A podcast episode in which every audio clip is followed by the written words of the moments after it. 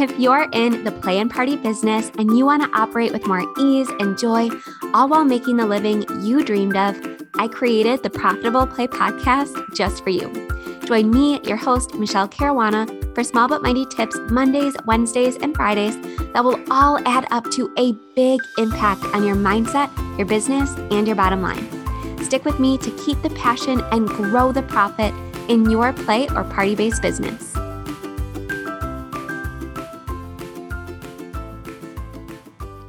Hey, Playmakers, it's Michelle Caruana here, and I just wanted to hop on and give you a quick little bonus episode because in the last episode, episode 249, I gave you 18 gift ideas that you can add to your holiday wish list this year as an indoor playground owner. And something that I completely forgot to add to the list is personal development and business books. So, because I know a lot of these titles are going to be going on sale on Audible this coming week, or maybe they're going to be on sale on Amazon, I wanted to quickly hop on and share the three personal development books that I enjoyed the most this year. And then I also wanted to share five business and personal development books that I'm going to read in the coming year. So, I'm adding all of these to my Audible library over the next week. So, if you want to read them with me, if you want to you know, keep each other accountable, please feel free to do that. My Instagram is linked in the show notes of this episode. And I've already shared all of my favorite business books that I've already read on a previous episode. So if you're looking for more business development books, I'm going to link that episode so you can listen to that after this. But this year, I really focused more on personal development. So, a lot of these have very little to do with business. Some of them kind of mix business and personal. So, again, full disclosure the three books I read this year are more so linked to personal development. So, the first one, and this was my favorite, it's called The Courage to Be Disliked. And I know I'm going to butcher these author names. So I'm just going to go ahead and link to the title in the show notes of this episode so you can check them out on Amazon or on Audible for yourself. But as a recovering people pleaser, I really enjoyed this book and it really centers on yes, how to achieve real happiness, but also self care and decluttering your mind and really detaching value on others' perception of you. And yes, you can totally translate this into your business as well. I know as business owners, we have this you know, deep seated need to want to please everyone, make everyone happy, to bend to every request. And this book really gave me so much confidence in really freeing myself of that need and expectation. So I absolutely loved this book. It's very philosophical. It took me a little bit to get into. I'm not going to lie. I didn't love the introduction, but I'm glad that I kept listening. I'm glad I gave it a chance. This one I listened to on Audible. Very engaging, very quick read on 1.25 speed. I think it took me like four hours. 10 out of 10 recommend. The second book that I read this year that I really enjoyed is Alcohol Lied to Me. And, you know, I don't consider myself an alcoholic, but something that I've noticed over the last couple years is that I definitely had a dysfunctional relationship with alcohol, meaning that I found myself really leaning on it as a crutch whenever I was feeling upset or sad or depressed or honestly even happy and joyful. It just became this kind of focal point in my life. It seemed like everything I was doing had alcohol involved. And I kind of wanted to give myself a chance to see what life was like without it. And I've gone a couple months now. I couldn't be any happier. I don't know if this is going to be a permanent thing, but really it was more so related to health and sleep and mental clarity. And what I love about this book, Alcohol Lied to Me, is that you don't have to consider yourself an alcoholic or you know, a problem drinker to really enjoy it. And I really love how this book takes a really scientific approach and breaks down why our society has become so dependent on alcohol, especially to function in social settings. So let me give you an example. So when you ask someone, you know, why don't you give up alcohol? Why don't you know, you why do you want to drink, right? That's kind of what it comes down to, right? We drink because we see some benefit attached to it.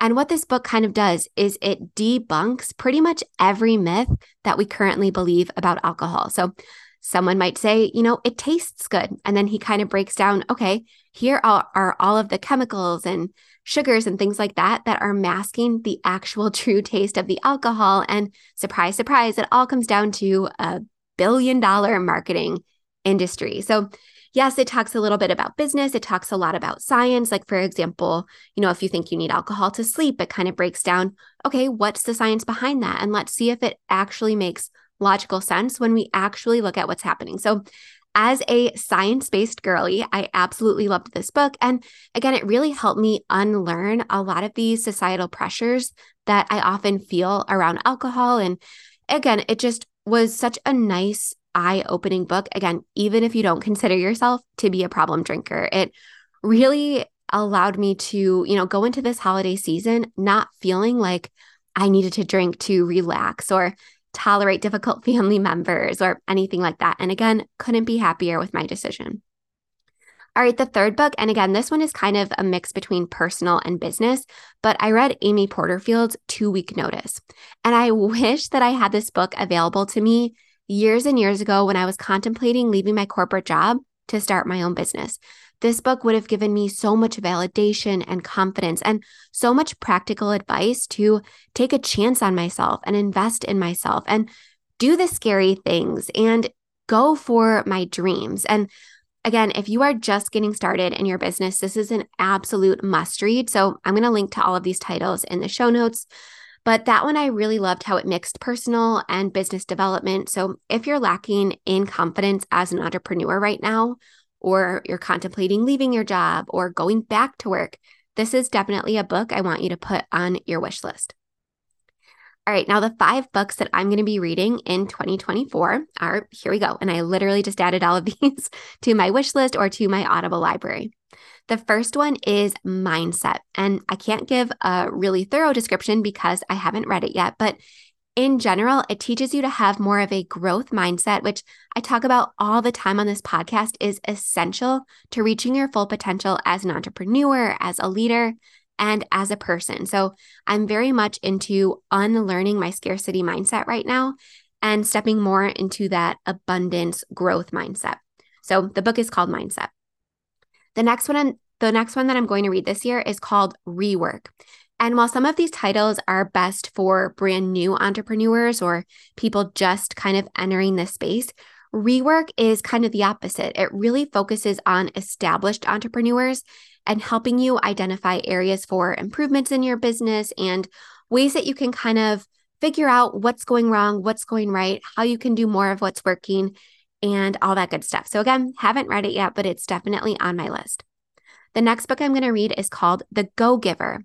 And this kind of, again, this is a lot of mindset type books, but this book helps you go from having the mindset as a business owner to getting, getting, getting to giving, giving, giving, and how that can make a really profound impact on both yourself as a person and also for your business. So it kind of goes through this this fictional uh, story. I think the main character's name is Joe. I I just started this book, and it kind of goes through his process of owning a business and going from, you know, always seeking financial gain and getting things from other people to kind of having that mindset shift and again walking through exactly the effect it's had on his life and business and all that good stuff. The next book I'm going to read is called It's Not About the Coffee. And this is kind of about the Starbucks rise.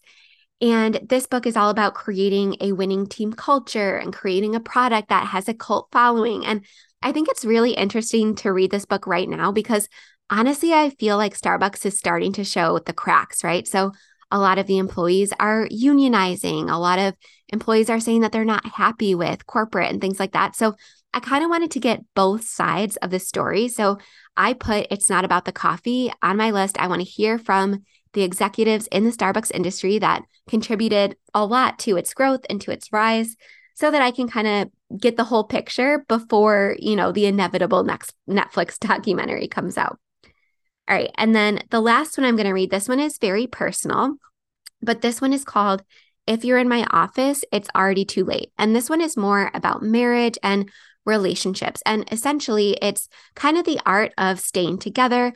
And I put this book on my list because this year I'm going to be celebrating my 10 year wedding anniversary. And honestly, we couldn't be better. We are in such a great season. We have amazing communication, better than we've ever had. But this book kind of came across my recommendations, and I asked a couple friends who've read it, and they all said that even if you are in the best season of your marriage or relationship, this is definitely a must grab because it's almost preventative in nature. Again, by the title, it says if you're in my office, it's already too late. So it kind of teach you teaches you how to love, how to ask for love, and all that good stuff. So I'm just really interested in reading that. And if it's good, I'm going to recommend my husband read it. Again, just a nice little nod to 10 years together and many more happy years together.